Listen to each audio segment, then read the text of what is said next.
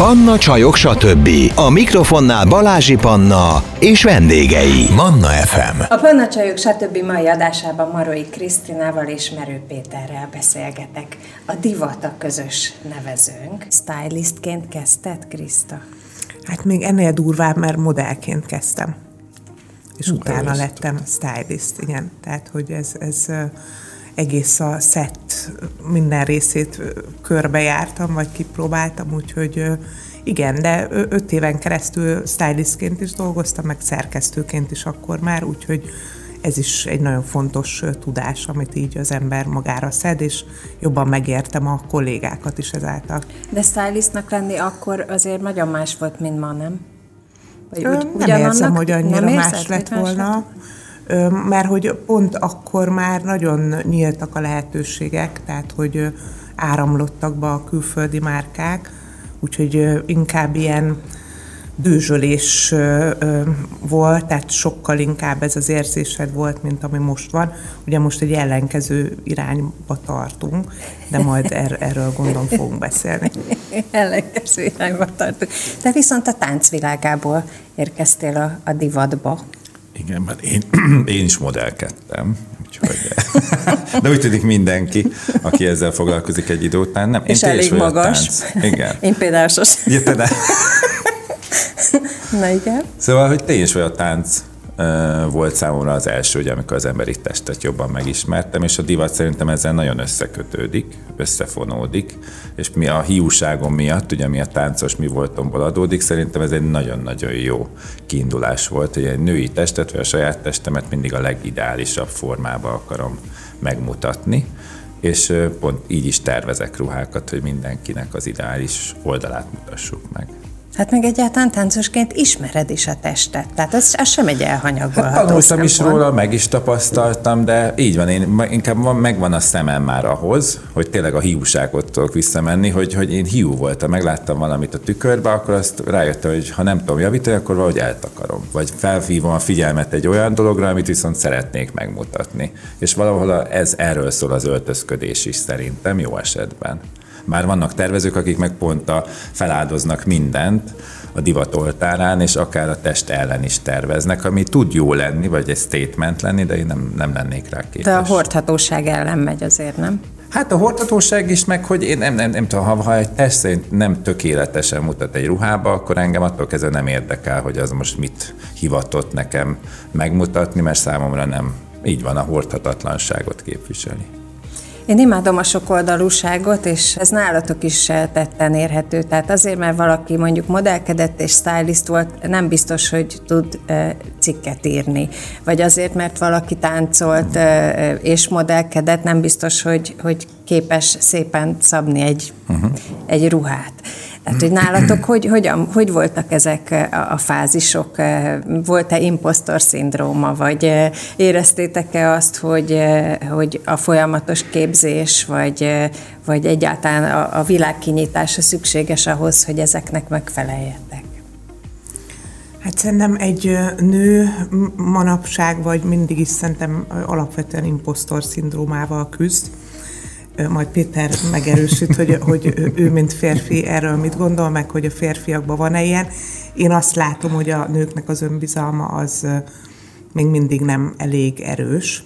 Az én önbizalmammal egyébként kevesebb probléma van, mint egy átlagos Ezt megerősíthetem. Nőnek, igen. de azért engem is időnként, ilyen életszakaszonként azért el szokott kapni egy ilyen most akkor merre előre, ami szerintem egy természetes érési, fejlődési folyamat, de azért ezt így meg tudjuk élni azért elég durván vagy tragikusan, tehát hogy ma te erre jelez vissza, hogy, hogy neked ez hogy van.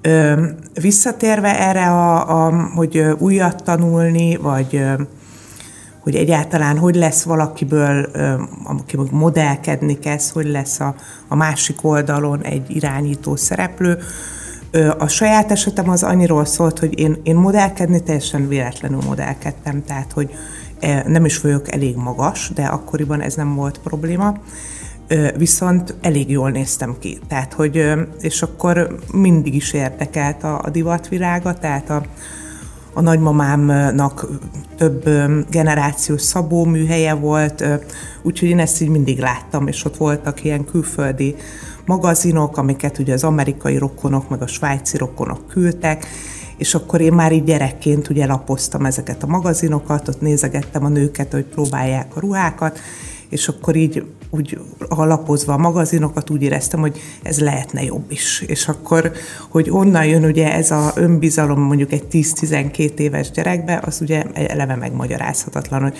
ez hogy érted? Tehát, hogy, hogy lehetne jobb? Tehát, és a szövegek, meg egyáltalán az irodalom, a nyelvészet és a, utána ugye esztétika szakon és magyar szakon végeztem az eltén, tehát ezek mindig benne voltak az életemben, úgyhogy nekem ezzel kapcsolatban inkább az ellenkező problémám van egyébként, hogy amikor bemegyek ilyen komolyabb körökbe, mondjuk ilyen tudományos körökbe, vagy olyanok körébe, akik mondjuk irodalommal foglalkoznak, vagy komoly művészetekkel, stb. stb., akkor szokott az előítélet jönni, hogy na, jön a női magazinos, tudod, tehát, hogy aki biztos csak köröm festésekről, meg sminkekről tud beszélgetni, és akkor én ezt így finoman kiszoktam kérni magamnak, és a nők nevében szoktam egyébként kikérni magamnak, mert ezeket a dolgokat szerintem így félresöpörni, és azt mondani, hogy ez csak körömfestés, vagy ez csak frizura, vagy ez csak ruha, az szerintem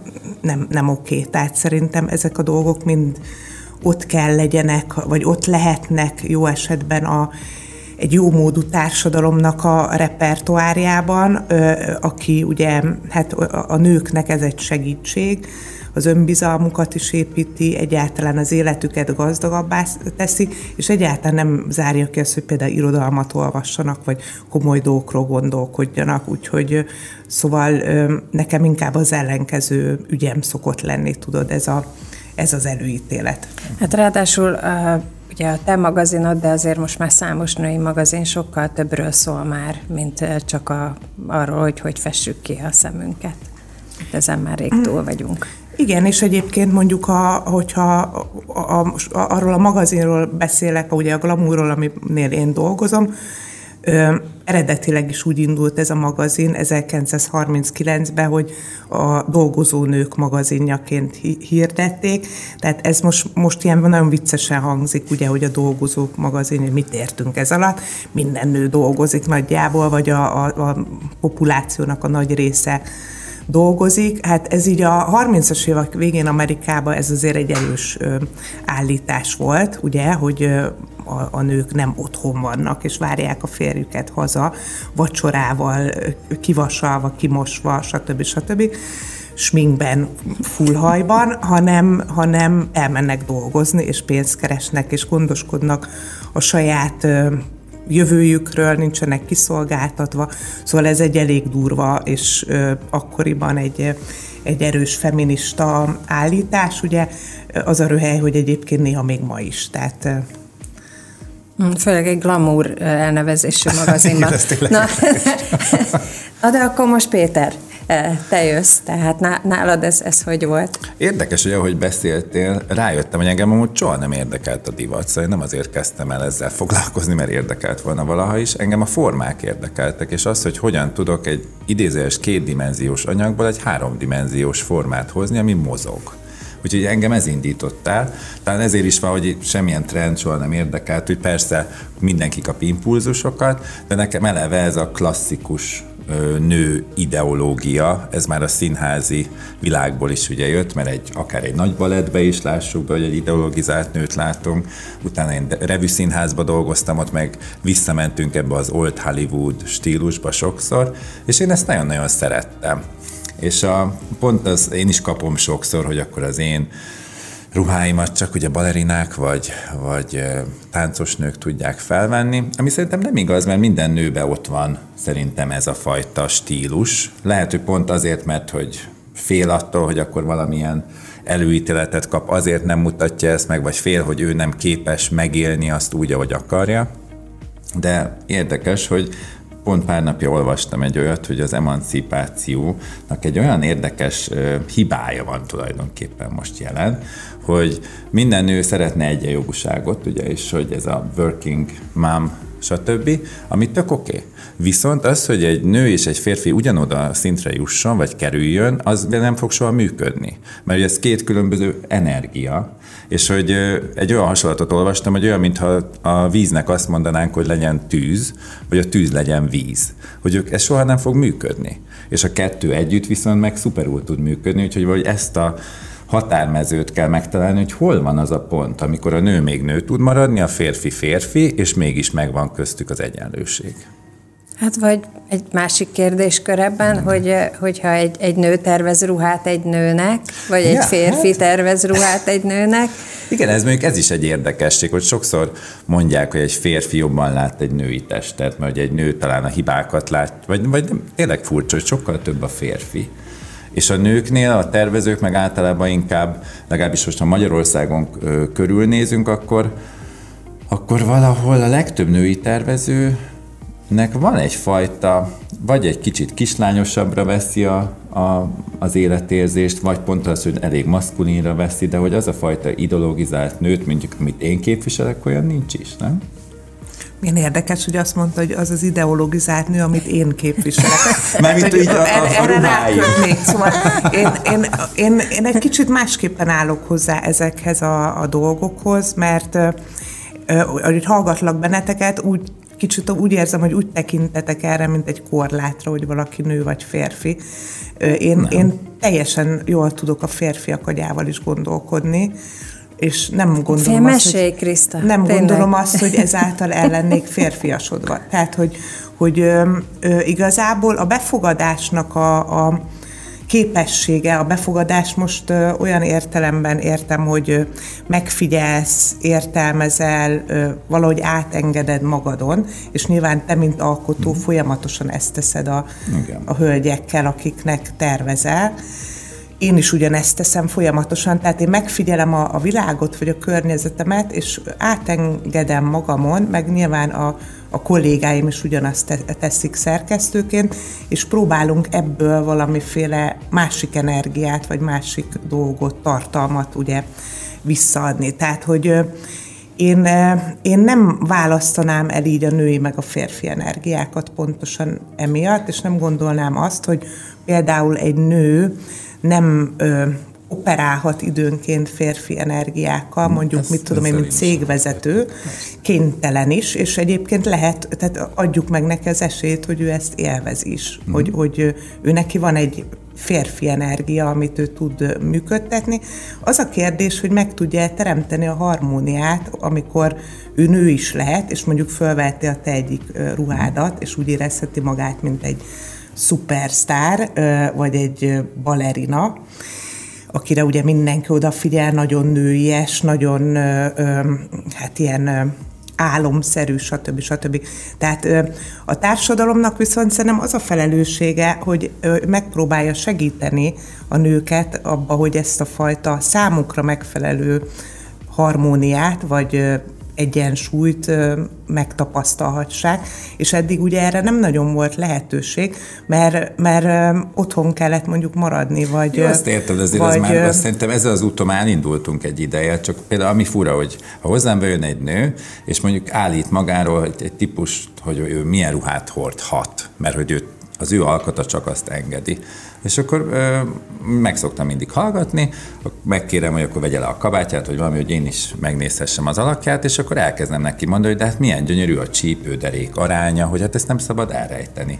Lehet, hogy, ez, hogy ezt nem úgy hívják, hogy kövér. Mondom, nem, ezt úgy hívják, hogy nő, és hogy van dereka, meg csípője. És hogy van egy generáció, így van, van egy generáció, aki abban nőtt fel, hogy ugye mi, mi, a, mi a kövérség, hogy ha nagy a csípőd, akkor az már kövér, hogy egy kicsit a fiúsabb, nagyon csontos alkat, hogy az a menő. Mert hogy ő pont az a generáció. Most már mit látunk, hogy mindenki ugye implantokat tesz mindenhová, minél nagyobb, kerekebb legyen a csípő. Persze a derék csípő arány az, ami most már nagyon extrém, de úgy vesszük, régen is ez volt a mércéje a szépségideálnak, hogy akkor mekkora volt az arány. És hogy ö, például vannak ugye a fiatal lányok, akiknek meg még nincs ugye meg ez az alkatuk, ők próbálnak nők lenni a mai ö, ideálok szerint, és nekik nagyon nehéz. Mert hogy mit, mit 10-15 centi van a csípője és a dereka között, az még, az még nem szemmel látható. Úgyhogy ez is szerintem fontos, hogy sokszor nők teszik magukat olyan helyzetbe, hogy ők mondjuk valamit nem tehetnének meg, vagy őket biztos elítélik majd amiatt, amilyenek. És én ezt a fajta energiát mondom, hogy mindenki szabadon megélheti, csak hogy valamiért sok, sokszor a nők talán azért, mert, mert jobban összetettebben gondolkodnak szerintem, mint egy férfi, az jobban tud esetleg egy valamire koncentrálni, vagy hogy őt, igen, hogy, hogy őt nem zavarják nem különböző. Én mondtam. De ez így van, én ezt hiszem is, hogy, hogy, ők, hogy ők sokszor képesek arra, hogy kizárnak sok ingert és egy nő pedig valószínűleg mindig veszi az adást minden helyzetbe, ami egy hatalmas előny egy férfihez képest, viszont pont emiatt sokszor saját magát tudja elbizonytalanítani. És én mivel sok női energia közt vagyok, ezért én például megfigyeltem magamon is, hogy egy kollekció tervezésénél borzalmas, hogy elindulok valamerre, és akkor jön 23 kérdőjel, hogy de mondjuk ez a típusú nő felvenni. A másik az nem gondolná rá, hogy ez nem merő. A harmadik, és akkor így a végén, nap végén tök idegesen hazamegyek, hogy semmit nem haladtam, mert hogy elbizonytalanítottam saját magamat. Na, és hogy hmm. szerintem sokszor ezt látom nőkön, hogy, hogy magukat teszik úgymond kalitkába. Maguk, sok, sokszor nők támasztják a másik nőben azokat a feltételeket, nem férfiak hogy akkor ő most mikor fog megfelelni. Az a nők egymással szemben sokkal Igen, kritikusabbak. sokkal kritikusabbak. Igen. És hogy egy nő, amikor nem? aggódik, hogy mi, hogy néz ki, vagy milyen a haja, vagy milyen a körme, akkor nem azért, hogy a, hogy a férfi mit fog róla gondolni. Mert hogy valószínűleg fel se fog neki tűnni, hogy valami változott, de tényleg. És hogy viszont a női kollégák, barátok, vagy az utcán, egy vadidegen, a nőket figyelik. És ez, ez például furcsa. Nem értesz ezzel egyet? Én, én mindig veszélyesnek tartom ezeket a ilyen tipizálásokat. Jó, és csak azért akarok mondani, Nem, mert értem, hogy amit mondasz, igenis meg egyet is érte, abszolút. Csak hogy, hogy ugyanez nagyon nyomasztó például a férfiaknak is tudod, hogy ők nekik például nem lehet elbizonytalanodni, hmm. vagy nem tudom én, haladniuk kell állandóan, Igen. érted, mit Igen. mondok? És közben lehet, hogy ők is megállnának, és picit elbizonytalanodnának, mert néha van, abba, van annak egy ilyen, hogy mondjam, nagyon idegesítő, mm. tehát tényleg aláírom, tehát hogyha velem előfordul, akkor én is fölidegesítem mm. magam, viszont utána visszanézve lá, meglátom az értelmét, mm. hogy miért kellett nekem az a, azon a ponton elbizonytalanodnom, és Ezt hogy... értem, csak hogy akkor furcsa számomra, hogyha a mai világban azt mondod, hogy egy nő meg egy férfi között egyáltalán nincsenek olyan fajta különbségek, hanem mindenki megélhet mindent, akkor miért van például a női magazin? Akkor miért nem az, hogy a magazin, aki hmm. mindenkihez szól? Ez, ez egy jó kérdés. Üm, nyilvánvalóan vannak a, a társadalomnak, vannak ilyen évszázadok óta hmm. berögződött normatívái. Én csak azt próbálom egy kicsit feszegetni, hogy tegyük azért ezeket egy kicsit átjárhatóbbá, tudod, mert, mert a minden, mindenkinek sokkal teljesen. jobb lenne, Igen. hogyha mondjuk egy, egy férfi mondjuk nem tudom, szeret takarítani, most mm. mondtam valamit, és, és jól is takarít, tehát hogy nem az csak, hogy szeret is, hanem jól is takarít, akkor az szerintem egy, egy szuper skill, és egyáltalán Pontosan. nem ciki. Tehát, hogy nem tudom, 40 évvel ezelőtt, vagy akár az én szüleim generációjában is, hogyha egy figura előjött volna azzal, hogy ő szeret takarítani, mm. akkor szerintem közröhely tárgya Igen. lett volna. Vagy vegyünk egy nagyon-nagyon ö, ö, alapvető példát. Most, ahogy jöttem ide a villamoson, ugye örömmel tapasztalom, hogy egyre több apuka viszi a gyereket mm valahová. Tehát most Igen.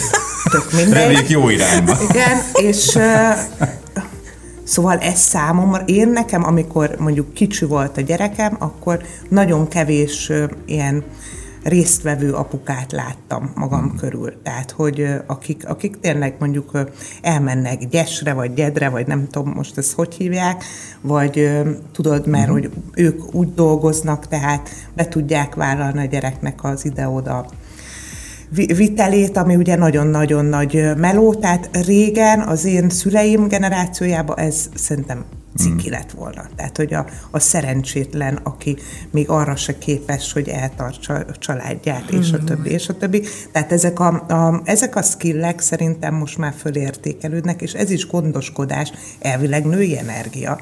Gyakorlatilag meg milyen jól állt ennek a fiúnak most, mm. a, ahogy mentek a villamoson. De én szerintem a női-férfi energia gondoskodás igazából az, az állatvilágot is, ha nézzük, szerintem vannak olyan állatok, ahol igenis a hím gondoskodik a, az utódokról. Szóval ez például szerintem a gondoskodás az nem csak női energia. Én ezt a női-férfi energiát sokkal inkább arra értem, hogy, hogy amikor még egy felső vezető nő, sok ilyen vevőn van. És látom rajtuk, hogy küzdenek azzal, hogy egy férfi őket most miként tekint rá. Szóval hogy fogja őt nézni?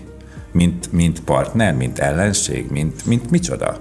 Mert hogy ő is úgymond egy olyan pozícióban lévő nő, és hogy szeretné megélni azt, hogy egy pillanatra elfelejtsék, hogy ő bármilyen munkája van, szóval hogy van egy pozíciója, és csak azt lássák benne, hogy ő egy nő. Aki arra vágyik, hogy akár kinyissák neki az ajtót, és ezzel nincs is semmi baj. Mert őt sok nő meg ez ellen küzd, hogy, hogy neki ne nyissák ki, ne tegyék rá én a kabátot. Na, én is úgy gondolom, hogy ez már extrém, mert hogy ez, ez egyfajta kedves gesztus, ebben nincs alá fölé rendeltség egy pillanatig se, mégis sokaknak ez, ez zavaró. És hogy én ezeket a nőket látom, az édesanyám is amúgy ugyanilyen e, karakter sajnos, hogy ő sem tudta ez soha, hogy melyik fiókba pakolja el a, a vezetői pozícióját, amikor egy férfi került a láthatára. Úgyhogy, és ez nagyon nehéz, és örülök, amikor azt látom, hogy legalább nálam igenis arra az X időre ott van, és tényleg csak azzal foglalkozik, hogy ő, hogy ő örömmel nézi magát a tükörbe, hogy akkor ehhez most milyen legyen a kör, mert tudom jó, hogy ez számára nem a világ legnagyobb kérdése, de akkor megadja magának azt a luxust, hogy ő csak, csak a nőiességével foglalkozik. Na, és de ez, ez milyen szuper. szörnyű, hogy ezt mondod, hogy ezt a luxust Hát nem? igen, de hát ez már sajnos így van. Pedig ez, amit mondasz, és amit mondtam, amikor ugye a női magazinost problémát felhoztam, ez az önmagadhoz való odafordulás mm. egyébként sokkal-sokkal fontosabb, mint ahogy azt bárki is gondolná. Tehát az, hogy milyen színű legyen a körmöm, vagy mm. mit vegyek föl, ez nem arról szól pusztán, hogy én mit akarok vetíteni a világnak, hogy én kicsodának mm. mutatom magam. Ez is egy, egy dolog, Igen. ez is egy attribútum, de a másik, ami nagyon fontos az, hogy én magammal foglalkozom, és, és megnézem magam magamnak, és megpróbálom a lehető legjobbat kihozni önmagamból, hogy szeretem magam, elfogadom mhm. magam, Igen. jobbítom magam. Tehát, hogy, e, és te ebbe segítesz, ugye, hogy, hogy látod a formákat, és kiemeled azokat, amik előnyösek, kevésbé előnyösek. Szóval szerintem nincs tökéletes, tehát hogyha nem vagy egy ilyen top táncos, akkor biztos, hogy nem, nem tökéletes az emberek teste. Szerintem hát nem, meg, hogy most ez mi kellene az alapvetésnek egy... lennie, Igen. és kevésbé kellene magunkat sújtó, súlykolni, ja, amiatt, hogy akkor most jó, de azért meghatározza az összes divatlap, és pont érdekes, hogy te is ugye stylist ként indult, tehát azért a divatlapok nagyon befolyásolják, hogy egy nő mit tart ideológ, ideálisnak a testét. Abszolút, abszolút. És hogy most azért is hoztam föl azt, hogy régebben, mint a 2000-es években, ugye egy csomó lány, aki mondjuk most egy kicsit kerekdedebb, az akkor tényleg azt mondta volna, hogy kiugrik inkább az ablakon, mert hogy ő nem képvisel semmilyen értéket a divatlapok szerint. Most ugye ugyanaz a lány örömmel felveszi a mindent, kiteszi a hasát, a mindenét, mert hogy most őt ünnepeljük, hogy neki van feleke. És hogy azért nagyon befolyásolta ezt, hogy mit láttunk a tévéből, az újságokból, Szóval egy ideológiát igenis gyártanak ezek a magazinok. És most pont Persze. az ellenkező irányba megyünk, ami engem kicsit bosszant már, ez a body pozitív dolog, hogy ez meg már átlendült számomra, hogy hogy lehet, hogy sokan utálnak ezért, de hogy én nem értem, amikor van egy modell, és akkor számomra igenis túlsúlyos, ami azt mondom, hogy jó, fogadjuk el, hogy igenis van ilyen, de hogy mondjuk még csúnya is. És akkor, és akkor nem értem, hogy akkor ő, mint modell, tulajdonképpen most ő, ő mit képvisel. Mert hogy azt, hogy fogadjuk el, hogy hogy nem 36-os méret, azt mondja, hogy tök igazuk van. Igenis. De az, hogy egy modellnek mondjuk az arcánba én semmit nem találok, amit be, bele tudnék kapaszkodni, és az se, se nem érdekes, hanem kifejezetten mondjuk csúnya. Csúnya és túlsúlyos, akkor nekem az már sok. Szóval akkor valami legyen ott benne. Mert láttunk igenis szupermodelleket, akinek gyönyörű alakja volt, de tényleg gazellatest. Az arca átlagos volt, de akkor valamit mégis adott abból az ideológiából, amit modellnek hívunk. Szóval valami esztétikus legyen rajta, vagy izgalmas. Hát valami, igen, mert az izgalmas arc is jó, szóval nem kell szépnek legyen, csak hogy valami azt ő fogja meg a tekintete. De az, hogy olyan az általánosnál is általánosabb, az úgy nekem úgy nem értem, hogy akkor ők miért vannak abban a pozícióban. Egy kicsit challenge foglak jó, ezzel kapcsolatban. Hát, hogy, hogy lehet, hogy ez a modell kifejezés, vagy kategória, ez az, ami egy kicsit így idejét múlt? Tehát, hogy, hogy csak egy másik szempontból kérdezek például, hogy, hogy mi a logika abban, hogy 190 centiméteres vagy 185 centiméteres nagyon-nagyon vékony, szinte ilyen UFO kinézetű nőket nézünk. Igen, mikor nem Amikor, a, Vagy hogyha megnézed, a, populá- megnézed a populációt, és a átlagokat mondjuk data alapján ugye nagyon sok mindent lehet már elemezni, hogy kihez beszélünk, mint uh-huh. divattervező, vagy kihez beszélünk, mint női magazin, akkor ez a kettő így nem, nem, nem találkozik ez egymással, tehát nincs nagyon metszete, akkor ugye fölmerül a kérdés, hogy akkor mit árulunk, Igen. tehát hogy ugye Ezt olyan érte. fajta illúziókat árulunk, amiknek azért semmi gond, mert ugye szabadság van, mm. tehát az illúzióknak ugyanúgy megvan a maguk pozitív hatása, ugye hát számtalanszor menekülünk ezekbe az álomvilágokba, és nem érdemes őket sem leértékelni, hiszen mm. gazdagítják az életünket, stb. stb. De hogy, hogy mit okoz mondjuk ez a fajta illúzió világ mondjuk egy generációban, vagy aki ezt mondjuk értem, csak sokkal az az nagyobb, mert hogy a, az, bocs, csak ezt hogy elmondom, hogy, hogy a, az élelmiszeripar és stb. stb. ugye, hogy ebben most nem megyek bele, mert ez nagyon messzire vezet, ugye, hogy mit teszünk, és annak Igen. kapcsán mekkora rára növünk, és hogyan leszünk túlsúlyosak, és a többi, és a mm. többi. Meg az az életstílus, amit ugye a társadalom, a, egy olyan társadalom, ami ö, teljesítménycentrikus elvár az emberektől, mondjuk egy irodaházban, vagy stb. Tehát, hogy értitek, mit mondok? Tehát, hogy vannak ilyen összefüggések, amik ennél sokkal bonyolultabbak, viszont én, én azt gondolom, és mindig egy nagyon-nagyon demokratikusan gondolkozó ember vagyok, a divat is egy demokratikus dolog kell, hogy legyen. Tehát te, mint divattervező, mondhatod azt, hogy te egy bizonyos típusú nőnek tervezel, és ez teljes szab- hmm. alkotói szabadságod van.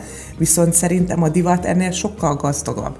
Tehát, hogy, hogy inkluzívabbnak kellene legyen, a kinézetre, Ez méretre, De hát legyünk őszinték, ha az utcán körülnézünk, akkor az, mert hogy Igen, azért mindenki talál. Nagyon, nagyon nehéz meg... Magyarországon bizonyos méret fölött ruhákat mm. venni, divatos ruhákat, uh-huh. teszem hozzá. Köszönöm. Nyilván online lehet rendelni, tehát senki nem két ezt, de szerintem azért itt még bőven van mit javulni, javulni, és nem csak a nagy méretekről beszélek, a kisméretek ugyanilyen problémásak. Tehát, hogy van, aki már csak a gyerekosztályon Így van, és azt gondolom, hogy nagyon ugye az eladás miatt van egy köztes méret, amit ide, ideálisan módon el tudnak adni, gyorsan, nem ragad be áru, ezért tényleg a két vége az, ami nem működik.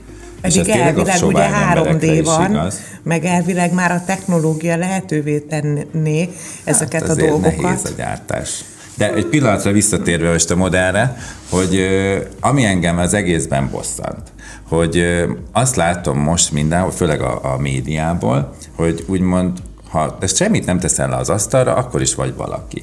És hogy számomra ez a modell amit mondasz, De ez akkor egy foglaljuk. Probléma. Nem, mert számomra egy modell pénzt kap azért, hogy ő modell. Magyarán valamit tud.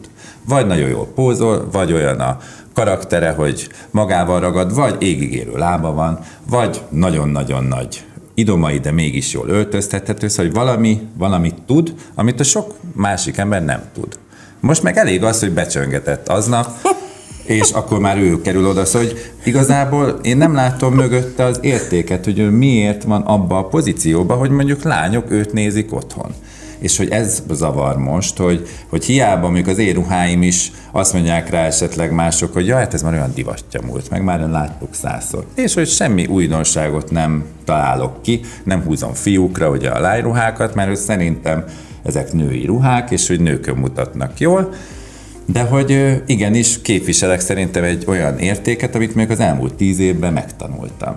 És hogy manapság ezt láttam, hogy tök mindegy, hogyha te holnap előjönnél egy kollekcióval, és rendesen meg lenne dizájnolva az egész, meg lenne körülötte egy jó kis uh, online média prezentáció, akkor azt mondanák, hogy hú, te vagy a legjobb a világon.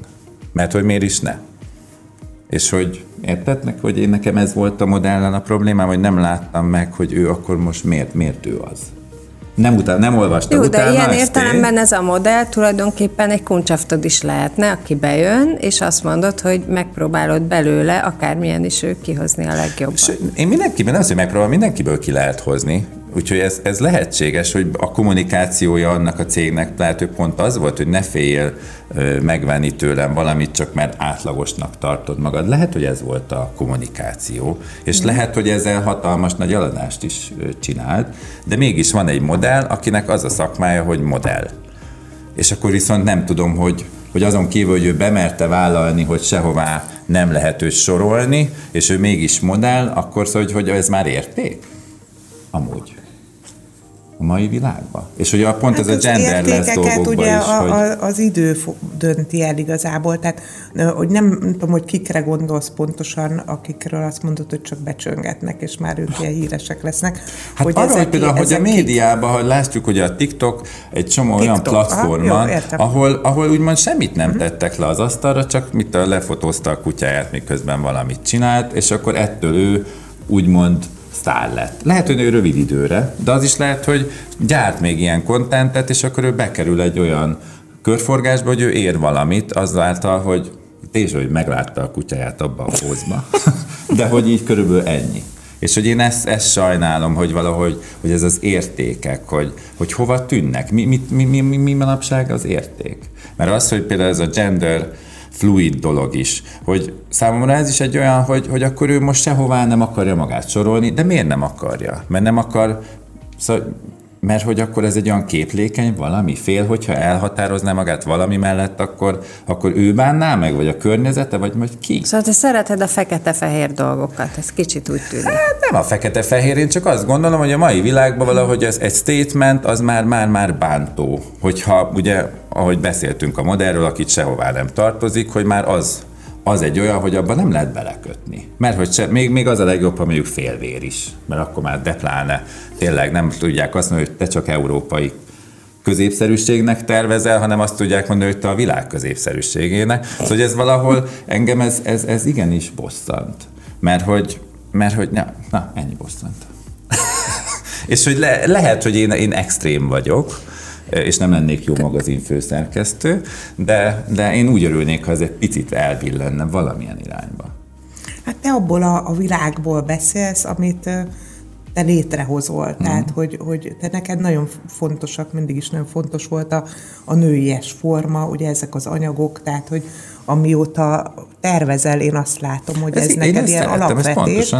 Úgyhogy, de hogy a világ ennél sokkal vált változatosabb, érted, mit mondok, mm. de hogy te, mint Merő Péter, ez, ez ebben a statementben... Nem, csak hogy én, mint Merő tök... Péter, például a hajamat téptem volna ki, amikor Milánóban voltam pont a Fashion week és akkor magamhoz ragadtam a milánói vógot, mondván, mm. hogy hát az ugye a Biblia. Uh-huh. És fel, felnyitottam, és egy 15 oldalas divatanyag volt nagy estékkel, tényleg nagy estékkel, egy 16 éves fiúm befotózva és akkor nem értettem a, a miértjét. És arra, azon gondolkoztam, hogy ha tőlem elvittek volna ruhát erre a fotózásra, akkor én lettem a világ legboldogabb embere, hogy most, most megtörténik az, amire mindig is vágytak.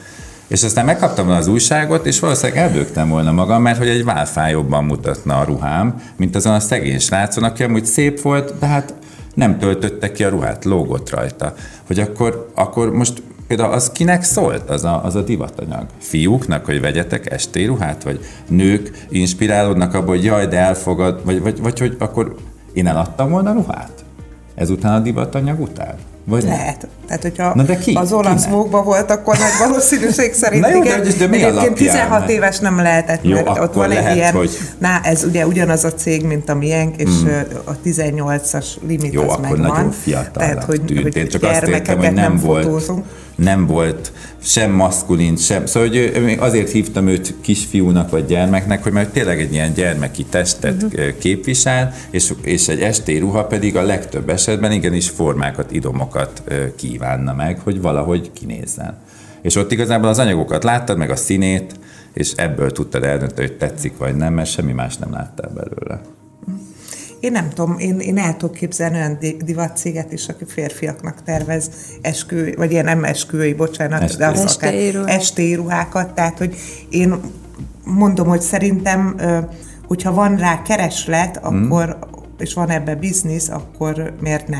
Tehát, hogy én, de én értem a te statementedet, a te érkezésedet. De, de Krisztán, neked ez ugyanaz, mint az, hogy mondjuk Kokosánál óta azért felveszük a nadrágot, meg a zöldtönyt, tehát, hogy, hogy nálunk van egy, egy teljesen elfogadott maszkulinabb irány, uh-huh. és hogy most akkor elindult a másik oldalon ugyanez? Ezt ugyanígy értékeled? Én, én a, a divatot egyfajta ilyen kreatív szénaként érzékelem, és nekem abszolút megfér egymás mellett ennek a nagyon sok aspektusa, és inkább szórakoztatónak találom, vagy izgalmasnak, mint sem olyasminak, hogy bármit is benne elutasítanék. Tehát nyilvánvalóan nagyon fontos, hogy minden egyes dologgal állítasz valamit. Tehát, mm. hogy, de most erre a nőies, férfias dolgra például felhoznám, ugye nagyon népszerű a Billie Eilish nevezetű énekesnő, Igen.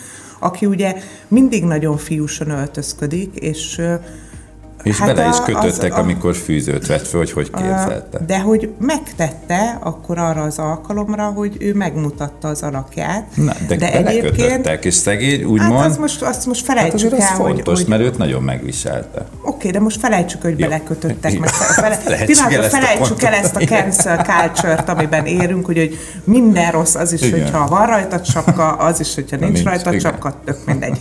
Tehát, hogy felejtsük el ezt, és mondjuk egy ideális virágban ez ez a lány, ő kipró- megnézte Igen, magát, kipróbálta, tehát még te tervezhettél volna neki egy estéruhát, és ő azt fölvette volna, de utána ő mégiscsak úgy érzi magát valami miatt jól a színpadon, és a zenéjéhez úgy, úgy érzi, hogy mm. ez inkább illik az a vonal, amit ő eredetileg hord, de egyszer csak lesz ebből a lányból mondjuk egy 40 éves nő, és teljesen másképp fog öltözködni, mm. és ez, ez te, rendben van. Tök okay, és, és én is teljesen másképpen, tehát hogyha itt ülnék mondjuk 20 évesen, mm. akkor laknadrág, fekete laknadrág lenne rajtam, és buffalo kancs, mm. csak mondom, jó? Tehát, hogy ehhez képest most meg teljesen más van rajtam. Persze. Nyilván más a méretem, más más csinálok, mással foglalkozom, tudod, máshogy néz ki egy hétköznapom, tehát ugye beszélgettünk a táskaméretekről, mielőtt itt igen. elindult a beszélgetés, tehát ö, ö, igazából a divatnak kell téged körülírnia, ez a lényeg, és, és legyen lehetőséged arra, hogy megválaszt, hogy te a Ezzel Merő Péterhez mész, vagy a XY-hoz mész, érted? Ezzel Te egyetértek. Én, amikor 16 éves voltam, akkor én is ugye küzdöttem az ellen, hogy úgy nézek ki, mint mindenki más, ugye magamnak Kizárt dolog, hogy úgy néztek, mindenki más, bocs, hogy de, de most a Balett Intézetben nagyon le voltunk, ugye mi korlátozva. korlátozva, így van. És azért mindent megpróbáltunk még különösebben, mint ugye a, a, ebben a korban eleve mindenki egy kicsit ki akart törni. Mi nekünk az egyedüli szabad dolog az az volt, hogy abba mehettünk be az épületbe, amit csak akartunk. De ezt vett szó szerint lányok kigombolt nadrággal, hogy alatta a fehér neműket láttad, így mászkáltak bent a suliba, ami azért sokkoló volt, de nekünk csak ez maradt. És én ott mindent megtettem, hogy akkor én is ugye rámenjek erre a hullámra. A nagypapám cuccait ugye előtúrtam a szekrényből, azokat kombináltam, de hogy én engem ami, ami bánt most egy kicsit, hogy annyira ez a hatalmas nagy szabadság, és már-már az, hogy, hogy te nem vagy elég bevállalós, amelyik nem ruhába mész fiúként valahová, hogy, hogy ez generálhat egyfajta olyan dolgot, hogy, hogy ő, ő már annyira az extrémitások veszik körül, hogy már ahhoz, hogy ő tényleg kilógjon a sorból, mit kell már csinálnia? Érted? Szóval ez a nagy szabadság azért generál egy ilyen fajta űrt, hogy akkor most egy tinédzser vagy elfogadja, hogy már semmit se tehettek, és ez itt tök oké, okay, és milyen boldog vagyok, valószínűleg nem fogja így megélni, vagy akkor már nem tudom, szegények mit fognak magukra rángatni, hogy, ő, hogy kifejezze azt, hogy akkor ő mégis most különc és ellenáll a, a szokásoknak. Mert már nem lesz ilyen. Hát szerintem én ugyanilyen sokkoló voltam a saját szüleimnek annak idején, mint amilyen sokkolóak lehetnek a mostani Igen, csak a mostani tinédzserek úgymond nem, most persze sokkolóak nekünk, de hogy érted, hogy nincsenek már lassan korlátok. Mert, hogy, mert már nincs.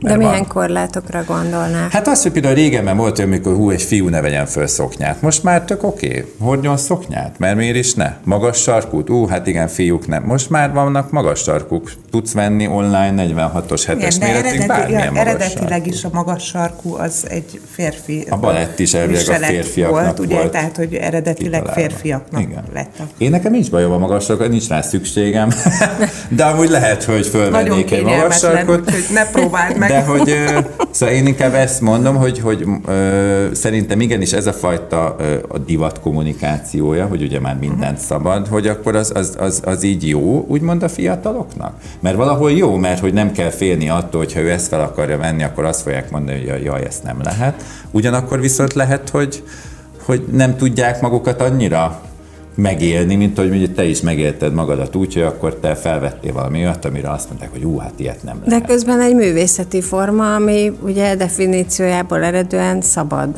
Ez így van.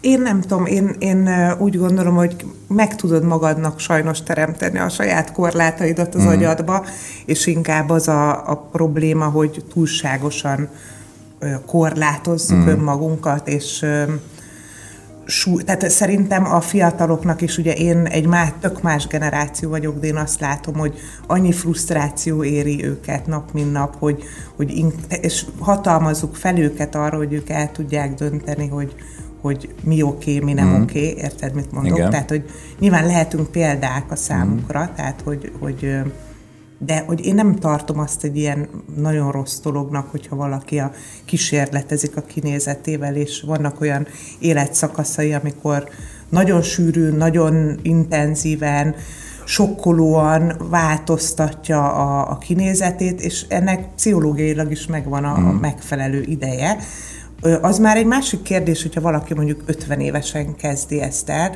de én igazából annyira... Az to- ami a baj, annyira to- Hát, hogyha nem most arról beszélek, hogy tinédzserként mondjuk, nem tudom, egyik héten dajerolt a hajad, másik héten pink, a harmad, tehát hogy, hogy akármi.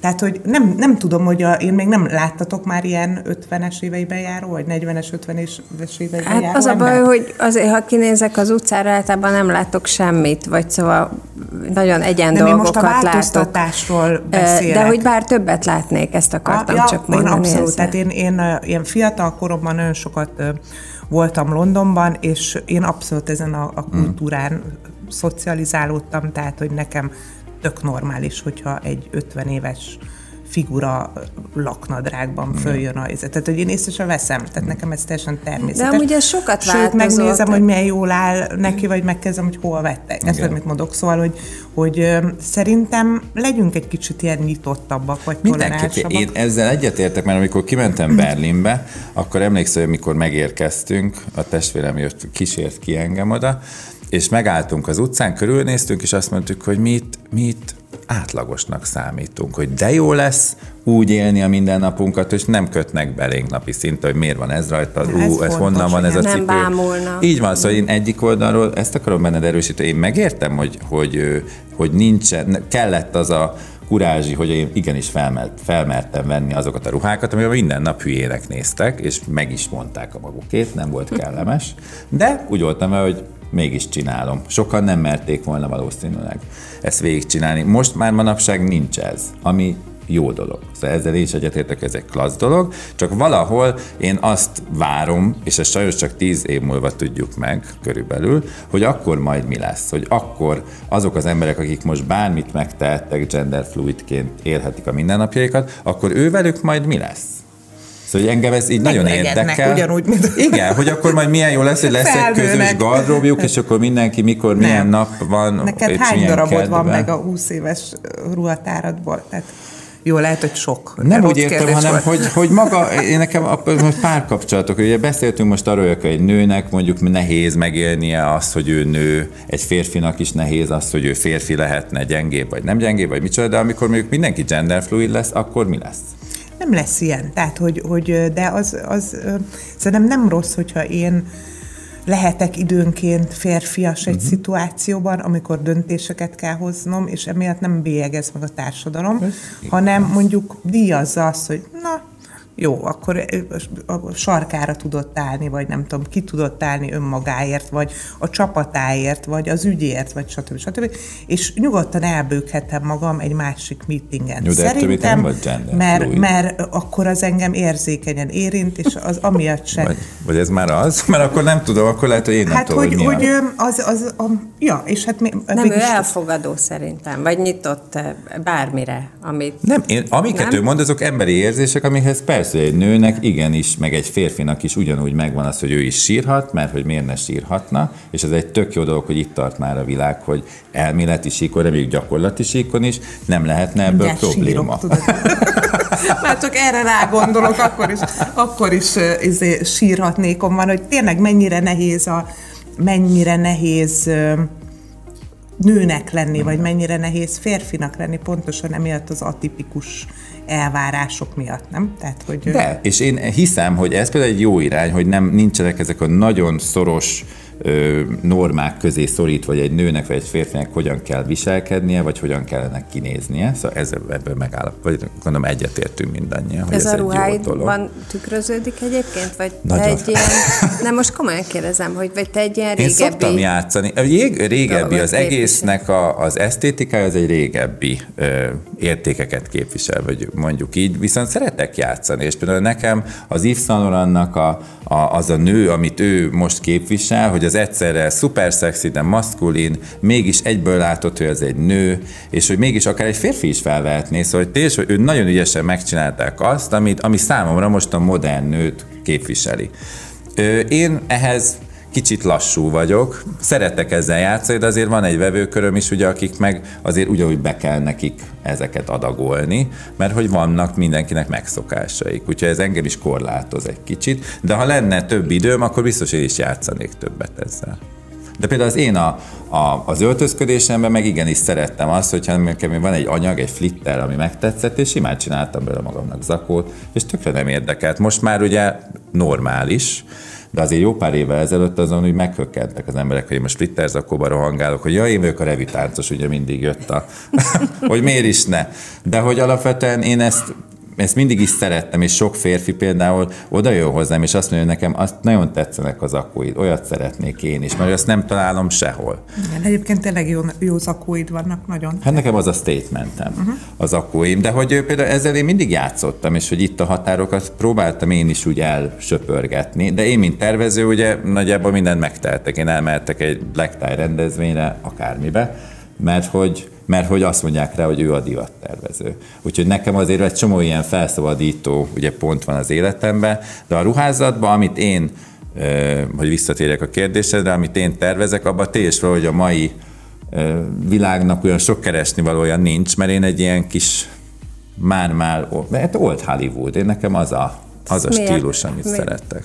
50-es évek is? A 60-as, igen. 50-es, 60-as. igen. Ez az, ami úgy az esztétika a lényeg. Aztán persze, hogy, hogy ez megy tovább, és itt vagyunk most 2023-ban, magyarán nem ragadtunk meg ott, de hogy az esztétikám az ott maradt. Ez, ezek mind változnak, ahogy az idők is nagyon változtak. Tehát ugye mondtátok a Glamour nevet például, hogy hát ez úgy indult ez a magazin, hogy Glamour of Hollywood. Tehát a ja, Hollywood igen? Glamour. Ez volt az első Lát, számon. Tehát, hogy ez, ez egy nagyon közös pont Tehát ez a fénycsillogás, elegancia, ugye igen, ezt próbálta akkor, ez a szó közvetít, csak igen, hogy aki esetleg nem tudja, volt, mit jelent a glamour. Vagy az nem, az csak a, a reklámkampányokban. Tehát, hogy a, hogy a lényeg, hogy, hogy akkor mindenki Hollywoodra figyelt, teszem hozzá, hogy még most is elég erőteljesen, tehát a sztárkultusz az mm. továbbra is nagyon erős, viszont az tény, hogy az emberek, tehát a nem hollywoodi sztárok is helyet követelnek maguknak, mm. meg mondjuk Amerikán kívül mondjuk Európa is helyet követel, vagy ugye Ázsia, tehát hogy, hogy hát annál már sokkal összetettebb a világ, mint ahogy annak idején az 50-es, 60-as években volt. Igen. És ugye ez köszönhető egyébként a médiának is, meg a közösségi médiának, meg ennek a hírt, hihetetlen ilyen technikai robbanásnak, amiben mi élünk. Úgyhogy uh, itt még nagyon-nagyon uh, ilyen intenzív és nagy változások várhatók így mindenféle szinten. Az a kérdés ugye, hogy hogyan tudjuk a saját márkáinkat fejleszteni. Mm. Tehát, hogy az, hogy van egy ilyen bázis, ami nálad ugye a, a tánc és a, a a csillogás és a nőiesség, stb. Meg a zene. Ez, meg a zene, ugye e, e, erre számtalan más aspektus rájöhet, ami moderné uh-huh. teszi, és folyamatosan dinamikussá. Tehát ez nálunk sincsen másképpen. Tehát, hogyha azt mondanám, hogy 18 évvel ezelőtt, amikor elkezdtük Magyarországon a glamourt, ugyanazt csináltuk, most, mint most, akkor hazudnék. Tehát mm. teljesen, teljesen más kép csináljuk a dolgokat, de hiszen hát azért az elmúlt húsz évben nagyon sokat alakult a világ. Tehát, hogy, hogy most csak hát vegyük meg az azt, elmúlt hogy... három. Igen, tehát ugye? hogy ugye a, a, a Covid miatt is egy nagyon nagy ördülés történt. Tehát én csak azt mondom, hogy, hogy úgy tudunk változni, vagy dinamikusan megfelelni a kor elvárásainak, hogyha nyitottak maradunk, mert most aztán tényleg erre a ja, skillre a legnagyobb szükség van szerintem. De ha már mondtad Ázsiát, ezért bankokhoz hadd gratuláljak. Mhm. Köszönöm szóval az, az csodálatos volt, egy második helyezést értél el. Igen. Színsejem, ugye színsejem, teljes mértékben Igen, sejemből. én sejemből, igen, én, én száz százalékig sejmet használtam. És az is egy ilyen, hogy mondjam, ilyen régebbi időket idéző verseny volt, vagy, vagy nem, ők, nem, ez, ez igazából nekik egy nemzeti ünneppel is összekötött rendezvény, mert a királyi családnak akkor ugye a születésnaphoz kötődik, illetve a királyné, és hát az, az édesanyja, ő neki nagy szívügye a tájsejem, ami nekem annyira tetszik, hogy igazából ott a monszun miatt, hogy a, a földművesek nem tudnak mit csinálni a földeken, és ezért, hogy legyen megélhetésük, sejmet festenek addig, amíg nem tudnak mondjuk rizst termeszteni. És minden család otthon ül és festi a sejmet, majd megy ugye egy szervezet, összegyűjtögeti a sejmet, ad nekik érte pénzt, és aztán azt értékesítik.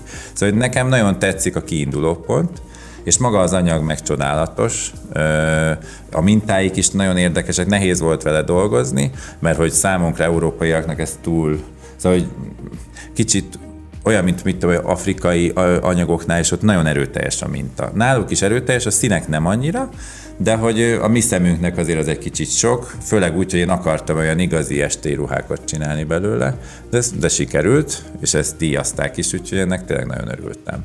Viszont teljesen más, hogy mondjátok, az ázsiai ö, piac, tényleg teljesen, teljesen más. Majmolják az, az európai értékeket, úgyhogy ilyen szempontból nekem, mint tervezőnek nem olyan nehéz. A bejutás ugyanakkor viszont máshogy működnek, más dolgokat szeretnek hordani, más az alkatuk, ugye jóval kisebbek. Szóval például egy teljesen más kollekciót érdemes oda készíteni, mint amit Európában árulunk. Itt a méretekről beszéltünk még, ugye mielőtt még elindultak. Előtt, Így igen. van, és hogy ott aztán meg teljesen más a méret amit Hát nem csak a méret változott, hanem például az időtállósága a dolgoknak, hogy nekem vannak olyan 30-40 éves pólóim, hogy meg nem mondod, mintha mm. tegnap vettem volna, de ha tegnap veszek egy pólót, hát az nem fog 30-40 évig eh, eh, létezni. Nyilván ez a fast fashionnek az egyik eh, hátulütője, de hogy általában azért a, a, a minőség ma már sok esetben egyenlő azzal, hogy, hogy valami luxus cikkről beszélünk. Hát sőt, én azt látom, hogy a luxus márkák is már, már nem Szóval, ha megveszel egy olyan designer táskát, amit régenben megvettél, az most már nem fog 20-30 év múlva is egybe maradni. Mert hogy már nekik sem, sem érdekük, nincs rá igény se. Szóval régebben egy, egy tényleg egy ilyen táskát megvettél, és egész életedbe hordtad. Most már lekopik róla a, a márkajelzésről, a festék, a stb. stb., ami tök szomorú, mert hogy akkor már mi, már mi lesz az? Szerintem csak a kis szériás dolgok maradnak meg esetleg olyan minőségben, mert ott még tényleg van rá igény, idő és odafigyelés, hogy, hogy igenis az képviseljen valamilyen értéket. Az, az nem jó ez az irány. Én úgy szeretem a 30 éves pólóimat. Olyan jó lenne, ha ez ma is így lenne. Hát igen, ez a divatiparnak ugye egy nagy restanciája, hogy ez erre megoldásokat találjon, mert hogy ami így az elmúlt 30 évben történt, ilyen felgyorsulás, az igazából senkinek Meg nem jó. De az a ti, ti ö, feladatotok is nem, hogy ráneveljétek az embereket, hogy tök hogy elindult ez a vintage dolog, hogy az is, hogy hordjunk régebbit, hogy ez igenis szerintem egy ilyen neveltetés. Persze, kérdése. hát mi, mi ebbe azért elég ö, erőteljesen ö, beleszálltunk és mm. csináljuk a dolgokat, de ez, ez mindenki múlik azért, tehát hogy ö, senkire nem akarom oda testálni mm. ezt a felelősséget, mert az a legrosszabb, amikor ugye a vásárlókra visszatestálják Ja, a, nem. a felelősséget. Itt igazából a megoldást azok olyan szabályozások hozhatnák el, amik mondjuk ilyen Európai Uniós szabályozások, vagy kormányok által előírt feltételek, tudod, akár ugye, hmm. hogy az alapanyagokra vonatkozólag, akár ugye az árképzésre vonatkozólag, szóval, hogy, hogy csak akkor változhat meg a divatipar, hogyha átláthatóbb és szabályozottabb a dolog, tehát ez, hogy mindent kiszervezünk, ugye a, akár a távol-keretre, Igen. és ott éhbérért dolgoztatunk embereket, és közben nem tudom, timingoljuk például az anyagoknak a tartóságát, és pont úgy van mm. megcsinálva, hogy neked pont egy szezon bírjon ki, vagy egy mosás.